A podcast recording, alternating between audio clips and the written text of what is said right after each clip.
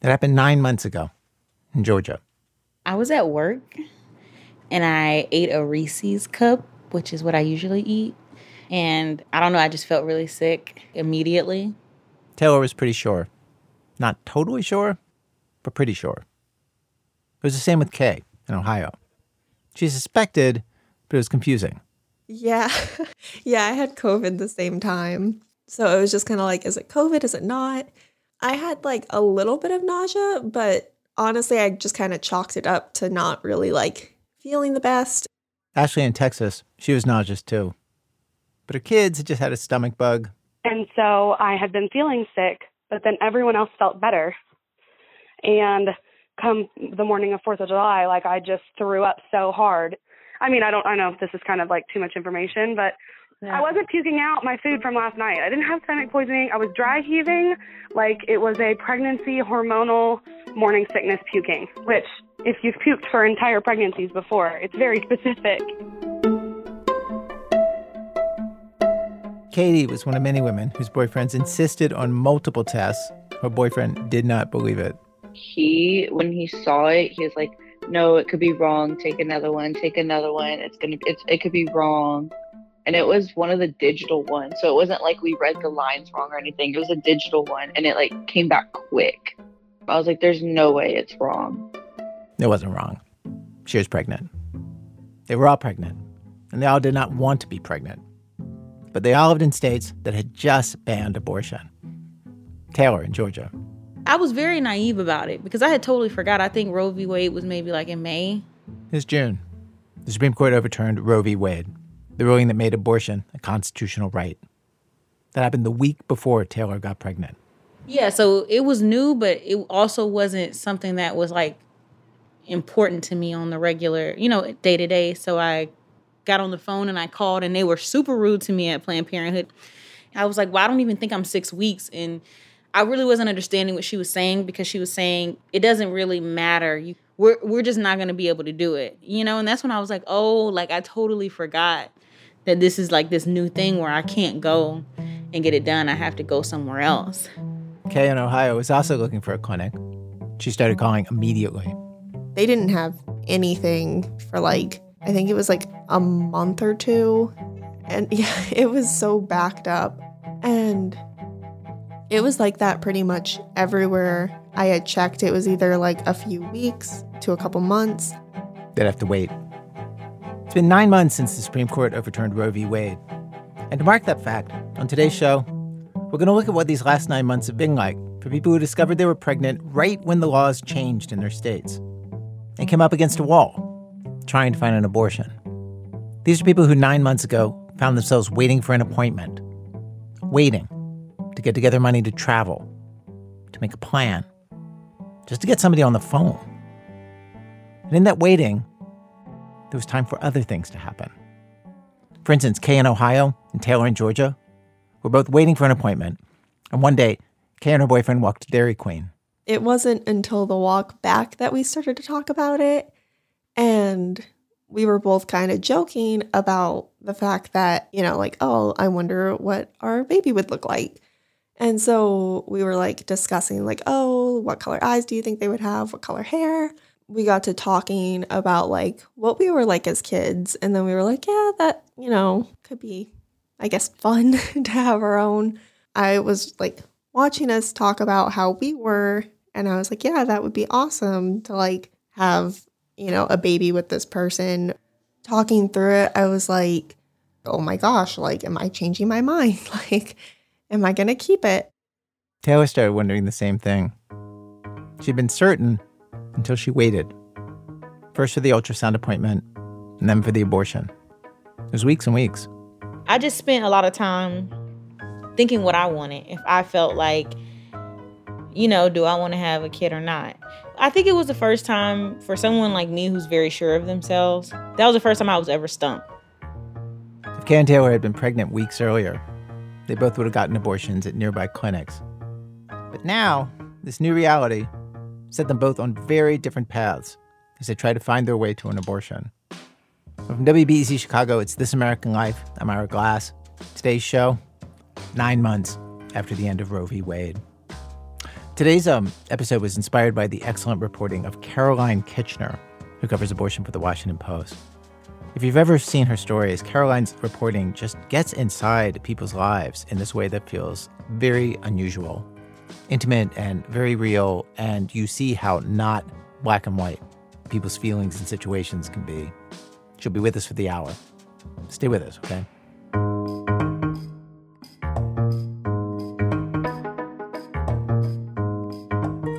First trimester.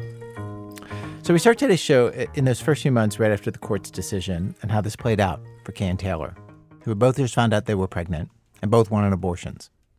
14 states have banned most abortions since Roe was overturned. And for some people, that's it. They won't get abortions. But others, of course, like Kay and Taylor, they're still going to try to get one. And for them, the state bans are a hurdle that slows things down as they try to figure out how. The anti abortion movement is aware that there's this new window of time where maybe they could reach these people and persuade them to change their minds. Since the fall of Roe, there's been a big push to do just that to increase state funding for crisis pregnancy centers, which are to get millions of dollars from taxpayers. These are clinics whose whole mission is to convince people to not get abortions. Meanwhile, online, anti abortion folks are trying to connect with people who are looking for information about abortions. And anti abortion activists reached both Kay and Taylor during the first trimesters. And each responded very differently. Caroline Kitchener uh, watched this unfold for each of them in two separate states, week by week. Uh, just a, a, quick note that we've changed some names in today's show for people who requested that for privacy, though Kay and Taylor are their real names. Anyway, here's Caroline. Kay was in Ohio. Taylor was in Georgia. Both states had just banned abortion after six weeks of pregnancy. That leaves a super short window to get an abortion. From the beginning, Kay tried to approach her pregnancy the way she approaches other things in her life. She's methodical, organized. Kay is 25 years old, white, owns her own pet sitting business. She kept track of her periods on an app, and when she missed one, she took a pregnancy test. It was positive. She started calling clinics to try to get an appointment for an abortion. Kate wasn't completely sure she wanted one. Ever since that walk with her boyfriend to the Dairy Queen, she'd started going back and forth, wondering if maybe she should keep the pregnancy after all. She made a pro con list. She really wasn't sure. Her boyfriend kept telling her that he'd support her no matter what. That wasn't exactly helpful. She pressed him, trying to figure out what he actually thought. Because I was like, well, okay, I'm making up my mind. Like, I'm gonna have an abortion. How do you feel about that? That's fine okay, well, I changed my mind and now I'm thinking about keeping it. How do you feel about that? That's fine. And I was like, dude, what the hell? Come on, like, give me something more. It was just kind of like wanting almost like somebody to tell me what to do because I felt so out of control of the situation um that like I just needed like somebody almost to like help me make the decision. Finally, Kay found a women's center online that offered free ultrasounds and abortion consultations. They had an appointment right away. I remember my first thought was like, wow, this is super purple. what was purple? Uh, pretty much everything. the walls, some of like the decor. I just remember like it was very like calming and quiet. I remember them offering me like ginger ale and I was just like, yeah, I'll take ginger ale. I'm like super nauseous. The Women's Center was actually a crisis pregnancy center. Those are places where staff are specially trained to talk people out of having abortions. But Kay didn't know any of that. She was there to get an answer to a question Could she get an abortion in Ohio at all? Was she still under six weeks? The Crisis Pregnancy Center gave her an ultrasound. I was like, okay, well, how far along am I? And they were like, too early to even tell. It's too early to like say anything. A trained ultrasound tech should have been able to give her some sense of how far along she was starting around five weeks, which is right where Kay thought she was. Obviously, I'm not a doctor, so I'm not gonna like argue, argue with somebody. But I was kind of like looking at it, I'm like, there's nothing you can tell me, like, absolutely nothing. And I was just like, is there anything like any type of estimate? And she was like, I can't say. Like, we'll just have to like reschedule another ultrasound about a week from now. The only thing that kept going through my head was like, I'm going to be past six weeks. Here is something I've heard from abortion providers crisis pregnancy centers will sometimes delay telling people how far along they are, or they'll misinform people about how far along they are until abortion is no longer an option. The doctors tell me they've heard this from patients who come in to see them after going to a pregnancy center. Kay had wanted someone to help her decide what to do with this pregnancy. And she'd walked into a place that was specifically set up to do just that.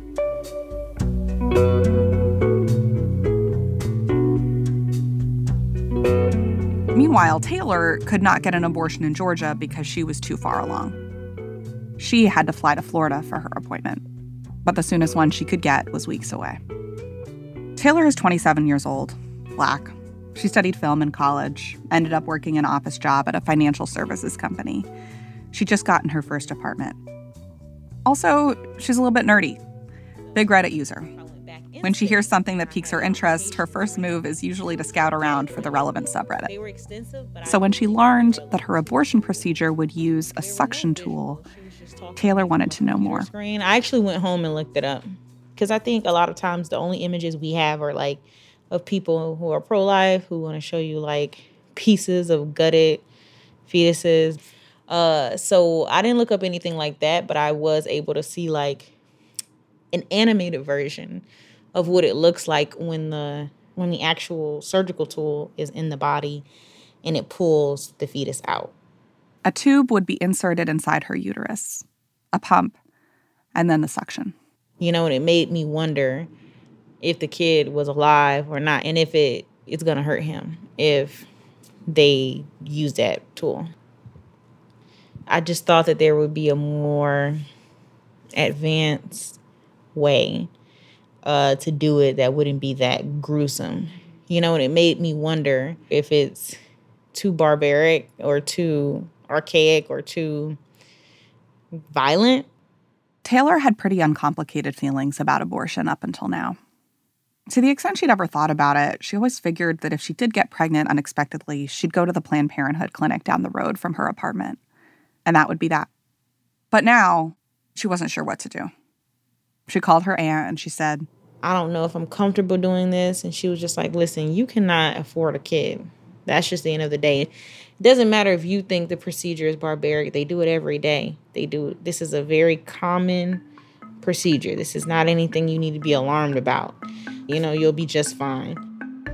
Her aunt reminded her that she didn't have a lot of savings. Her new job wasn't a done deal. She still had to pass a big exam to keep it. And she didn't know how to drive.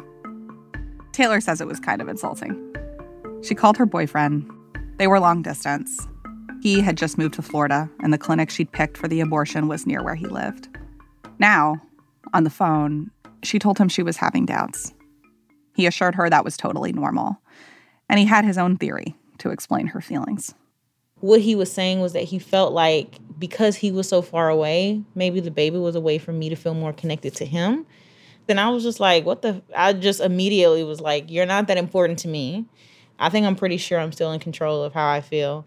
If I was having second thoughts, it would 100% be because of me and no one else. You know, like a baby is not something that you use to feel closer to another person like like it was just such a weird thing to even suggest like me wanting to emotionally connect with him through the baby. And that's when i went out for other people's opinions. Taylor found herself in the exact same spot as kay in ohio asking other people what she should do. Like kay taylor would soon find herself face to face with the anti-abortion movement people who were ready and eager to influence her decision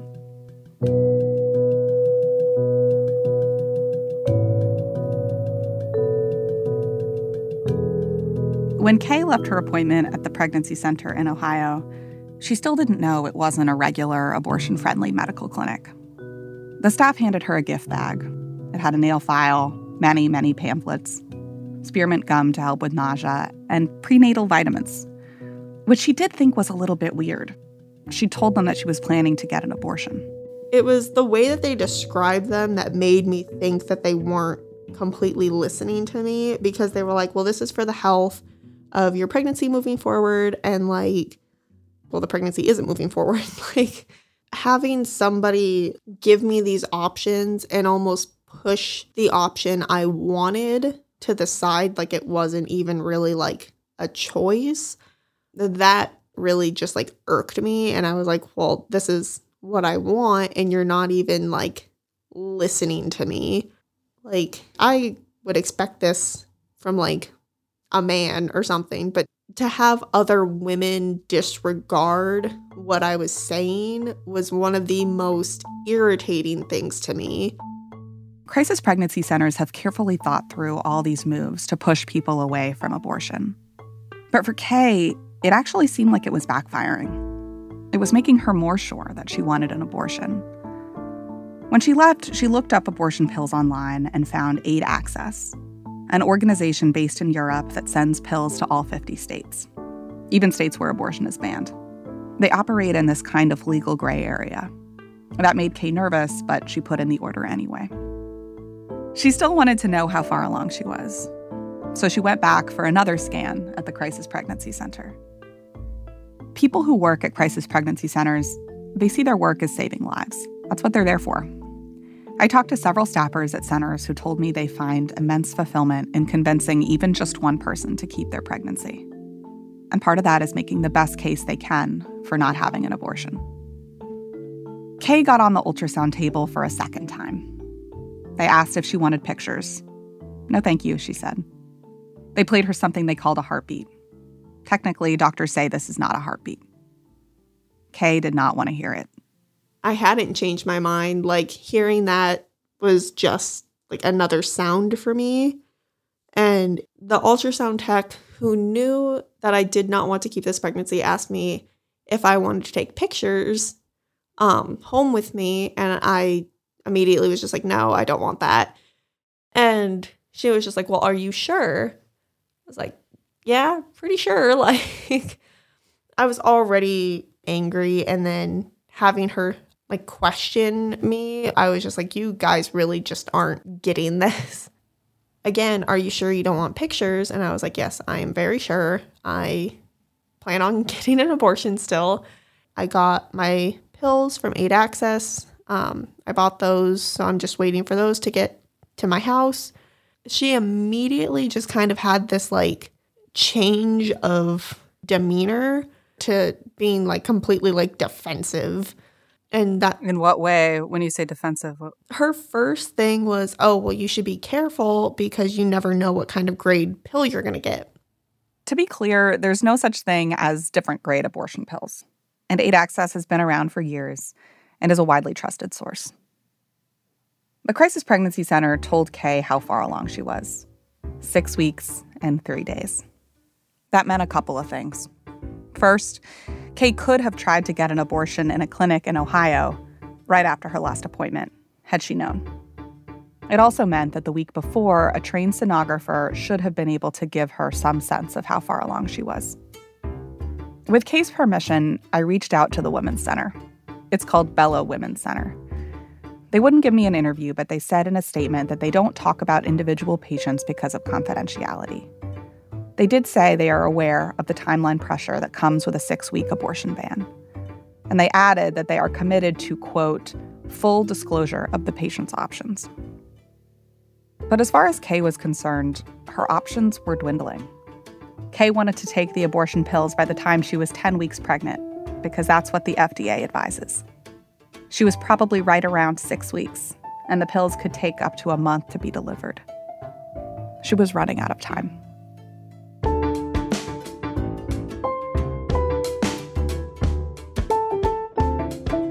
Meanwhile, in Georgia, while Taylor waited, she fixated on one particular question.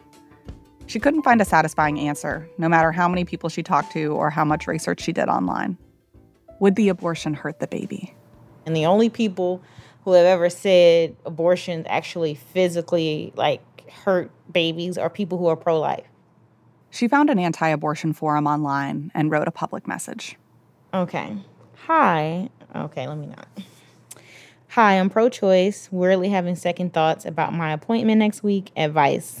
Question mark, question mark. She writes that she is now 11 weeks pregnant. I've just gotten used to being pregnant and have to fly to another state to get an abortion. And then what happened? A lot of people commented on that post. I mean, just like flooding. Uh, a lot of them were telling me I could give my baby away for adoption. You know, any option is better to them than to murder, quote unquote, your baby. Anti abortion advocates online use all sorts of different strategies to sway people away from abortion, to do everything they can to ensure that pregnancies are carried to term. I actually had this lady ask me if I would do an open adoption.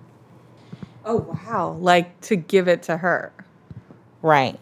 How did you feel about that? There's no way I would do that. Think it was probably a little over 200 comments. People were offering me money. People were just like super involved in making sure I didn't go to my appointment.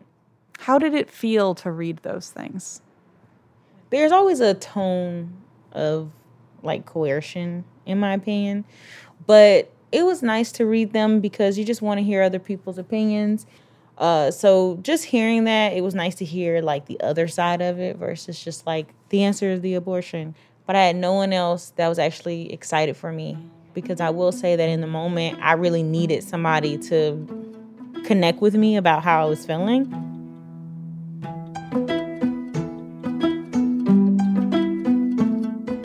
When I first started talking to Kay and Taylor, it looked to me like they could be swayed by people who desperately wanted to sway them.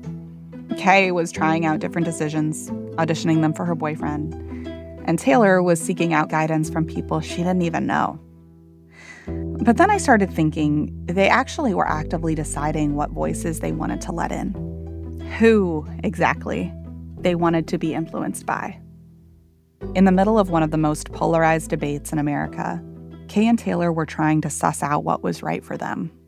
So I would read those comments like all day. I would read those comments like at night. I would read them at work. I would read them when I left work. And some of them didn't mean anything, but most of them actually meant a lot to me. Uh, but just being able to speak to someone freely and not feel like they're pushing you to a certain place. I mean, they were pushing me, but they were also giving me what I asked for, which is a valid reason to not have an abortion. Ultimately, Taylor did go to Florida. She got on a plane to another state for an abortion. Her boyfriend picked her up from the airport at 11 p.m. And the next morning, it was probably like 6 a.m., but my appointment was at like 8. Um, and he was just sleeping away, no problem, no whatever. But I was up. Um, so I kind of woke him up a little bit and we talked. And they kept talking about their parents, how they were raised, what they would want to do the same if they became parents, and what they would want to do differently. Her boyfriend said he worried his kid would struggle in school the same way he had. They wondered how much of that was genetic. They kept talking and talking. Yeah, I kept looking at the clock because it's like, all right, it's 6:30. Unless we throw our clothes on right now, we're going to be like right on time. All right, it's 7. So when it started to get like 7:10, 15, 7:30, it just kind of worked out in that way where we just blew through the time and just ignored it. Taylor never went to the appointment.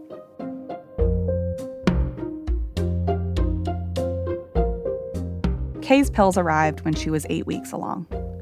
When Kay took them, she was in pain, more than she'd been expecting, which was scary because with all the new laws, Kay didn't feel safe calling a doctor. She didn't want to get in trouble. I was in a lot of pain. I was cramping. I was bleeding.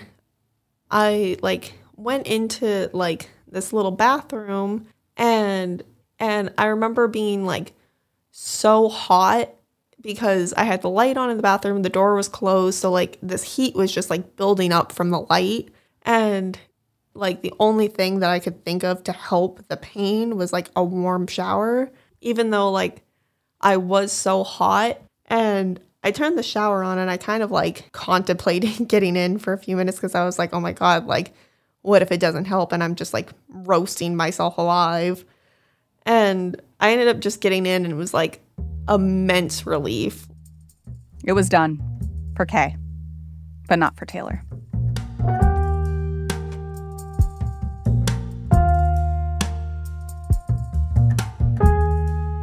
Caroline Kitchener. As we were putting this story together, uh, the legal landscape changed a few times in many states, including Ohio, where Kay lives. Ohio's abortion ban was challenged in court, and right now there's a temporary injunction, which means that abortion is still legal there for up to 22 weeks. But abortion pills, like the ones that Kay took, may soon be harder to come by, thanks to a decision just this week by a federal judge in Texas. That decision, if it stands, could make abortion pills harder to get in other states too. Coming up, what happens next with Taylor, and how a video arcade can make almost anything feel better. That's in a minute from Chicago Public Radio when our program continues. This American Life, I'm Glass. Today's show, nine months later. It's been nine months since the Supreme Court overturned Roe v. Wade. Our program today is about people who discovered that they were pregnant and did not want to be right when that ruling came down and made abortions largely illegal in their states. We're following what's happened to those people in the first trimester and now, in this next part of our show, in the second trimester. Back before Roe fell, the vast number of abortions did happen in the first trimester. But now, because it can take so long to figure out what to do, or for abortion pills to come in the mail, doctors say they're seeing an increasing number of people seeking abortions in the second trimester. There's a hotline, the Miscarriage and Abortion Hotline, which was started to help patients who are taking abortion pills at home. And it's been getting a lot more calls from people who are taking pills later in their pregnancy than the 10 weeks the FDA has approved. Now, to be clear, uh, the pills are still safe after 10 weeks, but there can be complications, and the whole experience can be more intense. People call a lot to just say, Does this sound like it's going okay? Because I'm so afraid that if I need to get medical care, I'll get arrested. Dr. Linda Prine, who helped start the hotline, talked with us and with a medical storytelling podcast called The Nocturnists about what she's been seeing. She said she used to answer questions from people in first trimester abortions about how much bleeding is normal, how do they know if the pills worked. But now she says at least once a day she'll get a call that's very different. It's taken them so long to get their pills that by the time they use them, they're 14 weeks, 16 weeks, 20 weeks. And we get calls about, you know, the fetus just came out and I don't know what to do about the tissue that's stuck. How do I how do I do this? Um, there's the cord, or there's I think the placenta stuck in my cervix, or you know sometimes they don't even have you know they don't have the vocabulary to explain what's happening, but they're just like, I can tell there's more tissue and I don't know how to get it out and what should I do. At that point, she has to walk them through a second trimester abortion over the phone. This is part of what the second trimester looks like now more complicated, more frightening. And the people we talked to felt very alone. We spoke with nearly a dozen people who were looking for abortions in the weeks after Roe fell. And so many of them could not decide who to trust, who to ask for help. And there's one other thing that people talked about when they talked about what they were afraid of. I don't know how I would tell my mom. Katie oh had to travel out of state for her oh, abortion. The only appointment she could get was the same weekend as her college orientation. And there's no way of rescheduling it because I wouldn't know how to tell my mom of why I wanted to reschedule it. Moms. There's no figure we heard about more than moms. People did not want to have to talk to their moms about their abortions. But it's hard. The mom called all the time or asked how they were, but they needed their mom to drive them across state lines, like Brianna, who says she heard over 12 hours in the car of. It was like, uh, I don't think you should do this, but it's your life. So it was like, you're not helping. I wish I didn't have to say anything to my mom at all, but I needed the childcare. We needed the help for the weekend. Ashley had to figure out what to say about why she needed to leave town. She just lied. She was extremely helpful that weekend as far as like I think she took the kids one day so that my husband had to work Saturday, but I had to yeah, like lie. I could not tell my mom. This is Jessica in Texas. Telling her that I was pregnant and was not sure if I was going to keep it would have probably um, devastated her. There's one uh, post Roe second trimester pregnancy that especially drew Caroline in. Caroline Kitchener, the reporter from the Washington Post that we're doing today's show with. This particular pregnancy was in Oklahoma, a teenage girl named Lily, who couldn't get an abortion without pulling in her parents. In this case, her dad. Again, here's Caroline. I met Lily a few days after she got her positive pregnancy test. She was 17 years old and well into her second trimester. I liked Lily right away. She was silly and made me feel old, but in a super endearing kind of way. Lily told me she'd known this boy for a while, and they had an on again, off again thing since sophomore year. I don't know how to explain it. He's very funny and he's very he's very sweet and very caring. He's a little stupid, but that's okay. And yeah, we had we had just started like hanging out again. I think because we had been going to lunch and stuff because at my school we had gotten like fifteen minute lunches, and then he was like, "Hey, what you doing?" And I was like, "Oh dear God," and then it all kind of just restarted. Lily had no idea she was pregnant through the entire first trimester. She had just graduated from high school, still riding high off prom. She was making her own money, working at a sandwich shop, staying out late with friends. Somewhere down the line, she thought she might go to culinary school. Or she had an idea for a business that combined her two favorite things tattoos and food. She would call it Pies and Pokes. Lily's the youngest of five. The older siblings have all moved out already, so it's just her and her dad in the house together. You know what you picture when you picture like a single divorced dad? like, he doesn't know how to decorate. We shop nightly for meals. He won't go shopping for like a lot of things to keep the fridge or the pantry stocked. We'll just go as we need, or we'll go buy food at like fast food places or go to restaurants. And I just think it's hilarious. Here's how Lily found out she was pregnant. She was at work and she called her dad with really bad stomach cramps. They ended up in the ER where they took Lily's vitals and took some urine. And the doctor came in the room with this weird look on his face. He asked Lily if she was okay talking with her dad in the room. Lily was like, Yeah, of course. Talk about what? He told her, You're pregnant. And I looked at my dad and I remember him getting all shocked and looking at me. It was. Good lord. He just looked. He looked like he was definitely panicking, but trying not to show me because he knew I was panicking because I was visibly panicking. How were you? Like, what do you think? Oh, I was crying. Doing? I was crying immediately. That that's like I literally instantly started just sobbing. It turned out she was about 19 weeks along. The doctor handed her the test results and told her that she could put them in her baby book. He kept talking, but Lily was just staring at her dad, studying his face. I just remember being scared. I felt shaky and I just I kind of wanted to know if he was mad at me or really just what he was thinking about, honestly. He said nothing, but at one point he did reach out to hold her hand.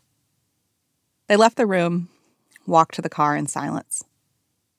As they were driving home, Lily said he asked her right off the bat, Do you know whose it is? And I was like, Yeah. And he was like, Well, whose is it? And I was like, Um, because I didn't want to tell him because he knows the guy. And I was like, Oh, God. It And was- did you? Ah, yeah. Then he was like, "Oh my god, I should have your brothers kill him." Da da da da da. She rolled her eyes, and then the conversation was very much over. They drove home. She went to her bedroom. He went to his.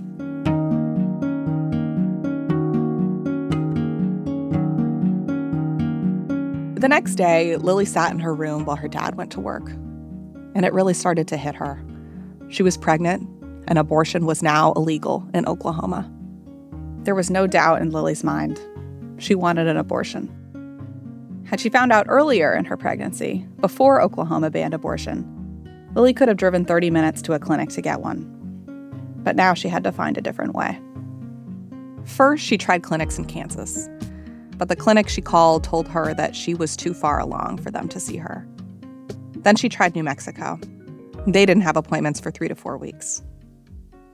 I talked to Lily a whole bunch right around this time. She was terrified. One clinic told her she was so far along they would have to induce labor to end the pregnancy. Lily told me she couldn't imagine pushing a baby out of her 95 pound body. Do you think you sounded scared on those calls? Probably, yeah. I was very nervous and I it was not fun to say on the phone repeatedly. She kept calling and calling. Eventually, she found one clinic in New Mexico with an appointment the following week. She knew she wouldn't be able to get there on her own. She knew she was going to need her dad. Lily's dad is former Air Force. Now he works in IT. He loves music Lily likes to describe as dad rock ACDC, Bon Jovi. He has five kids three boys and two girls. He grew up in a conservative family, believing it was wrong to have an abortion. Lily didn't know what he would think about her wanting an abortion. I was just nervous to tell him, honestly. I was nervous to see his reaction. What were you worried about? I just didn't want him to be disappointed, I guess. A few days later, her dad finally asked her, So, what are you going to do? She told him, I'm not going to have a kid. He said, You know how hard that's going to be now, right? Lily knew. Then her dad walked out. He said he needed a little time to process that information. Lily decided in her head that what her dad was not saying was that he wanted her to keep the baby. It was it was it was kind of hard cuz like I can handle my dad being mad at me. Him being disappointed in me is a whole different story.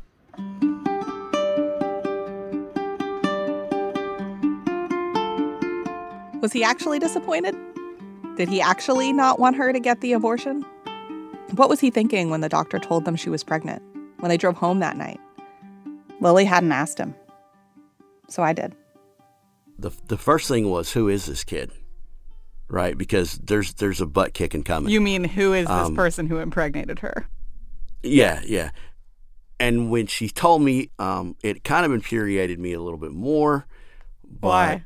Well, because so the guy had already he was al- he'd already gotten another like 15 16 year old girl pregnant and had a baby with her so eh, yeah the the next thing in my mind is I'm I'm calling the three brothers and this is getting handled. That that was the immediate uh, you know you've ruined your life. Um, you know you're 17 years old you're going to have a baby now. A how how are you going to take care of this baby? You don't even have a job. No i think she was working at that point. You're working at jersey mike's making minimum wage. You know i have just gotten out of finally paying off your medical bills for your broken leg which was also the result of a horrible decision on your part what were you thinking When Lily told her dad, Justin, that she wanted an abortion, she imagined he was angry or upset. But he told me he wasn't. He was really just surprised. um, i didn't think knowing grace that it was going to be an option for her Grace is his nickname for Lily. He's always called her that. I, I don't know why. It just that was my first instinct was she's gonna have this baby. I, I don't know why, I thought that. Because she, I mean, when she talks about it, it's like there was no room for that. So it's interesting that knowing her as well as you do, that's, you know, that's kind of where your mind went. This this may sound terrible, but it probably was a result of how nurturing she is. You know, she doesn't even like to step on spiders. You know what I'm saying? So I, I just never thought that that that would be an option for her. But Justin quickly moved past shock and into action mode. He assumed that this was something that he needed to make happen for his daughter. The day Lily told him she wanted an abortion, Justin went to work and researched. He looked up clinics. He had no idea that Lily, his baby, now his anxious and somewhat irresponsible teenager, she was way ahead of him. Didn't really hear from her much that day. And I get home, fully, she's laying on her bed. She's got her little notebook out. She's got some kind of gangsta rap going on on the freaking on the Alexa. Um, and she's called 14 different places. She's called the Roe v. Wade Fund. She's called everything, and, and she's basically got a plan in place. And I'm like, oh, wow. So you thought you were going to be the one making the phone calls? I, I did. I absolutely did. it, it, it amazed me because that is not a, a trait she had displayed before. And her calmness during it, that's what really stood out. Is like she she didn't she didn't panic. She wasn't like, "Oh, Dad, help me." She was like, "Okay, I, well, I got to call this guy. I got to call this guy." What did you want her to do? What decision did you want her to make? Um, that's a great question. Um, I, mm, I think if you had to say what was your top choice, I would have said, yeah, keep. I, I wanted her to keep the baby. Why do you think your top choice was for her to keep it? Ah, that is that's a that's probably a very that probably is very psychologically deep. Mm. Um, and it probably has to do with Grace getting to the point where she's going to leave, um, and feeling, you know, all my children are out. Kenzie has her own kid. Michael's out there in the world doing his thing. Christopher and Brady are out in the world. So Grace is all I have left, right? Mm-hmm. That I know needs me, right? Like her daily survival to some degree depends on me. And I've gone almost longer in my life with that than without that. So I I, I don't know how to be the me before the kids, right? I've always had for the last 27 years always had somebody that needed me. So I know if Grace has this baby, I got another at least 18 to 20 years of being needed. And that may be purely selfish, um, but I, I hope that my concern for her outweighed my selfishness in that situation. Justin wasn't sure he could trust his own impulses or his own feelings. That's why he didn't talk to Lily. To her, it seemed like disapproval. But Justin was really just trying to give her space, not share too much of his own complicated thoughts. He knew Lily would have a hard time ignoring anything he said. When Lily asked him to drive her to New Mexico for the abortion, Justin said yes. She'd gotten the funds, she'd made the appointment, she had a plan.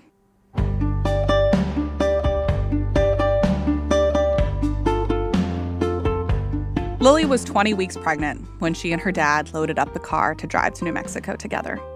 They stocked up on her favorite road trip snacks Pringles and pudding cups. It was their first road trip together, just the two of them. And Justin told me, with everything Lily had been through, he wanted to make sure they did something fun along the way. Which was funny because Lily told me this about heading out on that trip with her dad. I wanted him to have like at least some sort of fun while he was out here. I thought it was really sweet that he was trying to make me feel better.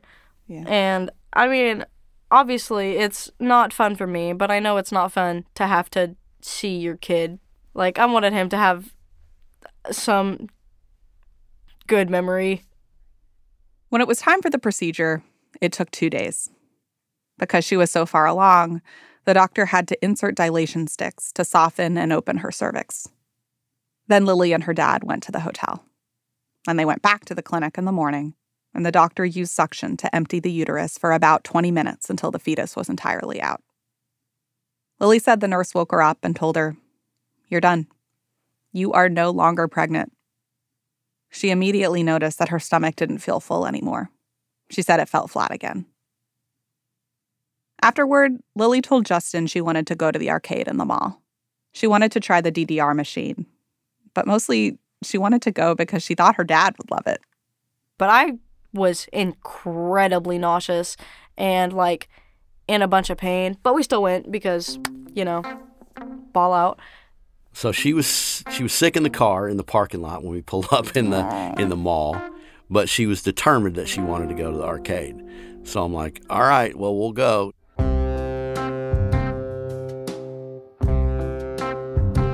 Was there any part of you that was like, really? Like, why do you want to do this when you're like actively sick and throwing up? I was just I, I was kind of proud. I'm like, all right, yeah, we're not gonna, yeah, a little vomit ain't gonna stop us from playing some games. And after she threw up, she felt better. So you know, we're walking around, and for a while it was fun. We're playing games, we're winning toys and such. Uh, and we ordered like some, I think we ordered like a pretzel or something, maybe from the little snack bar or whatever. And we played a bunch of claw games, and my dad won me a little like duck in a hoodie. It's really cute. I still have it. I, I named him Mr. Quacker. Um,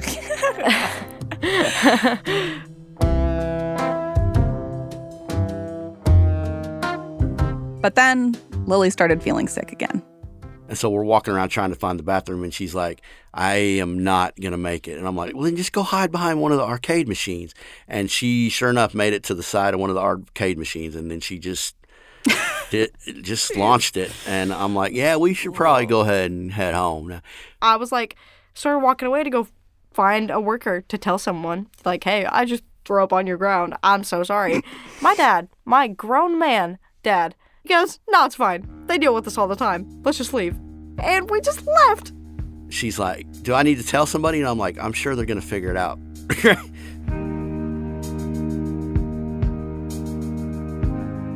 It was an eight hour drive back to Oklahoma.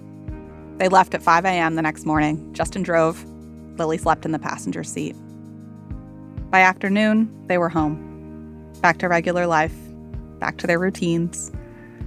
Still just the two of them.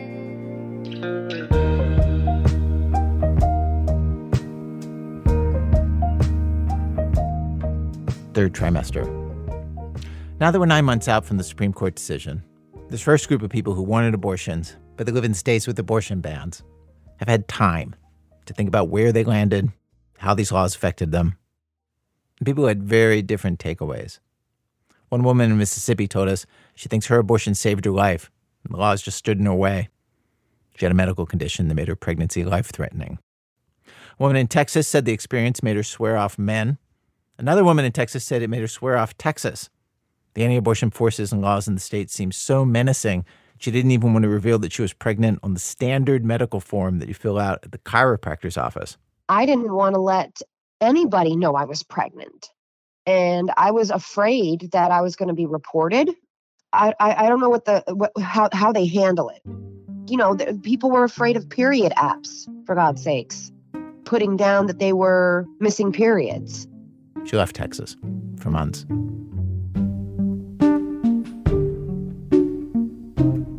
Freshman named Katie told us that the biggest after effect of her abortion and the new laws was that it led to a lot of awkward conversations with family and friends because she didn't want to tell everybody about her abortion. She wanted to be one of the millions of people who have had abortions and were able to put it away, move on, not think about it again. This was not the year for that. Abortion was constantly in the news. People were talking about it all the time. Katie's roommate talked about how annoying the anti abortion protesters were in the quad. Katie wanted to agree, but without disclosing too much about her own abortion. And I told her that I had a friend that had to go to Louisiana and Washington and all this stuff because of Roe v. Wade got overturned. And if Texas didn't have all these laws, like it would have been so much easier on her. But she had to wait so long just because of Roe v. Wade. For Ashley, the new laws dominated a lot of her last year. She was in the unusual situation that under the abortion ban, she left the state to get an abortion. And then, months later, she discovered she was pregnant again. Everything about how she felt about this new pregnancy was shaped by that first post Roe abortion. She'd had her mom watch her three kids when she went out of state, but lied to her about where she was going and what she was doing. And she turned to an abortion fund to help pay for it last time around. Now, pregnant again and thinking about a second abortion, I felt selfish. I felt like I was taking ooh, I felt like I was taking the fund resources away from the 17-year-old who needed it way more than me. I just felt horribly selfish. And I didn't feel like it was a situation that I could like put myself and my whole family through again. I can't travel another 1800 miles and lie to my family and my kids about where mommy is when I have a spot in my van and we have a happy home and we have space and love. So I basically I just didn't I didn't feel like I could do it again and still feel good about it. so she was keeping the pregnancy. Even though her reasons for the first abortion still stood, she still had three kids on Medicaid, her husband still didn't make enough money, and she still did not want to be pregnant. Then it made me start to realize like how many mothers of multiple children have to just pile another kid in there when they really didn't want to. Sometimes it's people that already have a minivan and have the space and have the love, which makes us feel even worse. But just because we have the space we have the love, doesn't mean we wanted to do that.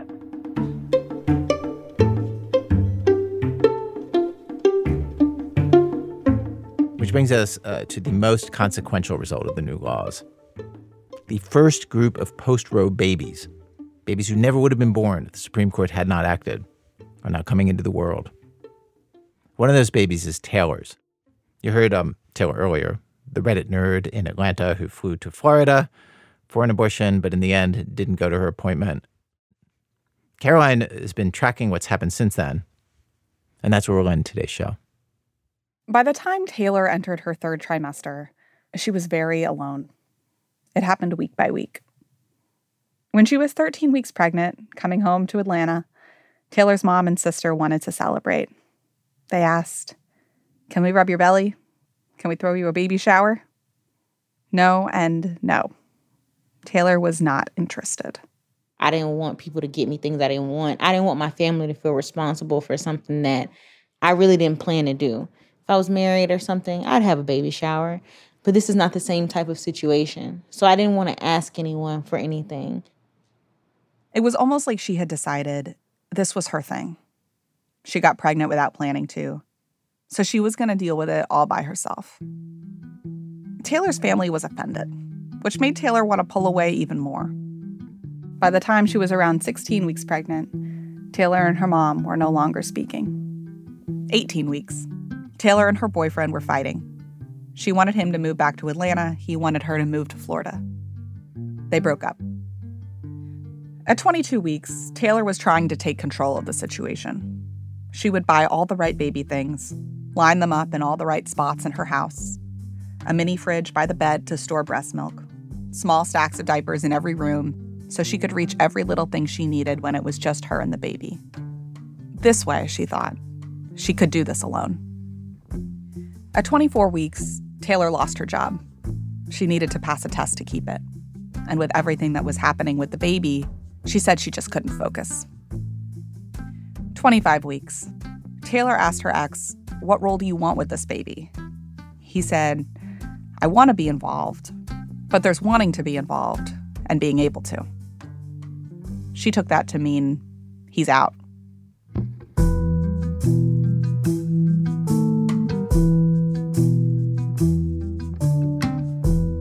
So, as she entered her third trimester, Taylor started imagining herself alone in the delivery room. She would Uber herself to the hospital. She scheduled a C section. Four days before the date, I caught Taylor running around, getting ready. At that point, she said she didn't want anybody with her, especially her family. Yeah, because I don't want everybody crowding me right after the birth, and then I don't want everybody in my house at the same time.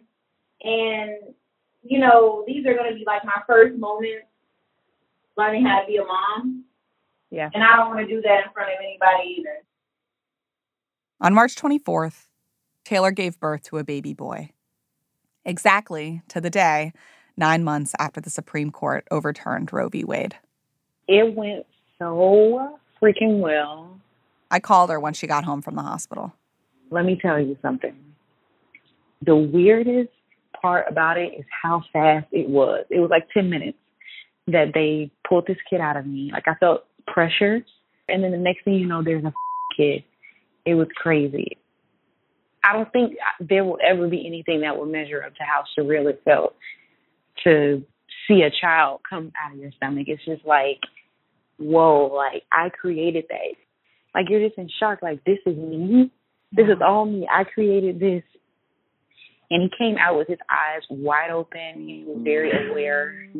Um, he's beautiful. He's quiet. He's not like a normal baby. He's just like a super baby. Black, dark black hair. He's really perfect. If you wanted a kid, he'd be like the blueprint.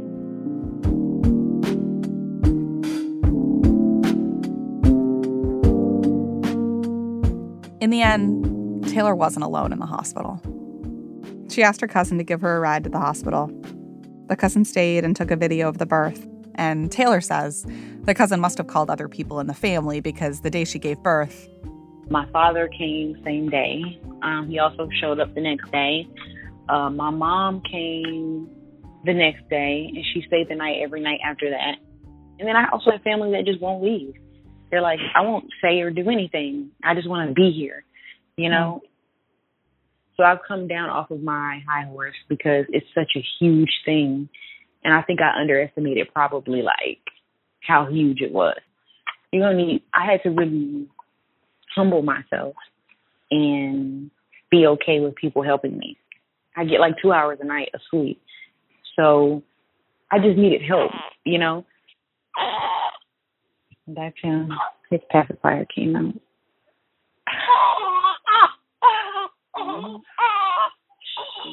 The baby wakes up while we're talking. Cole Anthony. He's six days old.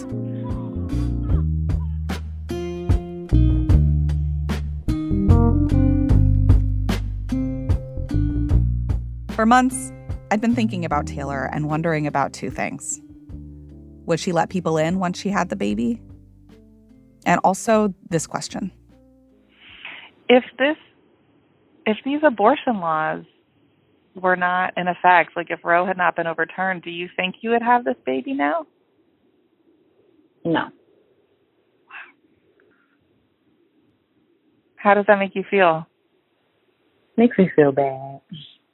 Makes me feel bad, but I know for a fact that I've spent so much money on this kid. I've had so much anguish. I've lost relationships. Um, had to switch jobs.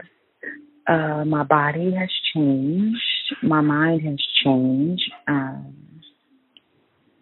I kind of underestimated what it would, what I would have to sacrifice to like totally go through with it. And I feel like, although my baby is perfect, I just just because I have my baby doesn't mean that I'm happy that Roe versus Wade got changed because I'm never gonna, you know, my life is never gonna be the same. Yeah. And I don't like that there's a piece of it that was impacted by a force that wasn't myself, you know? Mm-hmm. Like if I just decided to do it, have a baby, it'd be one thing. But to know that any part of it was challenged by some outside force, I mean, it's so messed up. And although right now everything's happy, giggles, you know, newborn stage, like this is my life now, like my whole life, not just 18 years. So this is just, I mean, things are really going to change.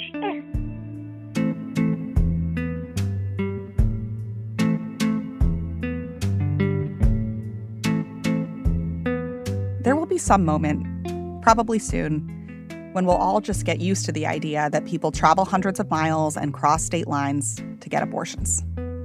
That'll just seem normal, if it doesn't already. It'll seem normal that people have second trimester abortions at home, that some people will panic and not know what to do with the fetal tissue, or feel too scared to seek medical attention. At some point in the future, that fear will not be remarkable. And we will also get used to this notion that for many people, if you get pregnant in a state where abortion is banned and you do not want a baby, you may still wind up with one. We are rapidly moving into that future where all of this is normal, which means right now may be the last time we can truly feel how much has changed. For the people who wanted abortions nine months ago, the gap between what was and what is is very clear.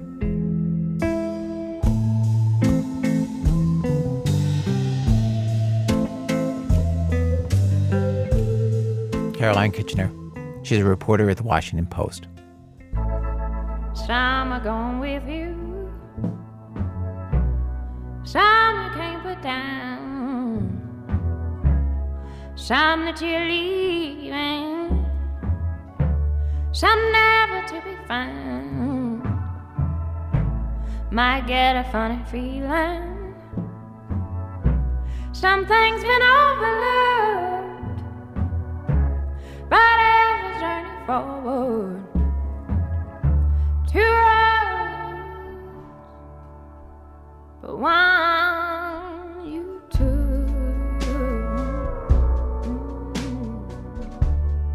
Well, today's program is produced by Chana Joffe Walt and Valerie Kipnis and edited by Goris Dorchevsky. The people who put our program together today include Jane Ackerman, Elna Baker, Sean Cole, Michael Comite, Aviva de Kornfeld, Cassie Howley, Miki Meek, Ella Mustafa, Stowe Nelson, Katherine Raimondo, Nadia Reiman, Ryan Rumery, Alissa Shipp, Lily Sullivan, Christopher Swetala, Matt Tierney, and Diane Wu. Our managing editor is Sarah Abdurrahman. Our senior editor is David Kestenbaum. Our executive editor is Emanuele Berry. Special thanks today to Peter Walston, Kena Azamaria, Ali Block, the Nocturnists podcast, Kate Cole from the Northwest Abortion Access Fund, Elizabeth Nash, and Robert Marshall. Original music for today's show by Christina Corton and Matt McGinley. This American Life is delivered to public radio stations by PRX, the Public Radio Exchange. Thanks as always to our program's co-founder, Mr. Torey Malatia. You know, he remembers when the Lord spake unto him, which, you know, judging from what happened to Abraham and Noah and Lot, does not always usually work out so great. Dory says God was like, Hey, what you doing? And I was like, oh, dear God. I'm Ira Glass. Back next week with more stories of this American life.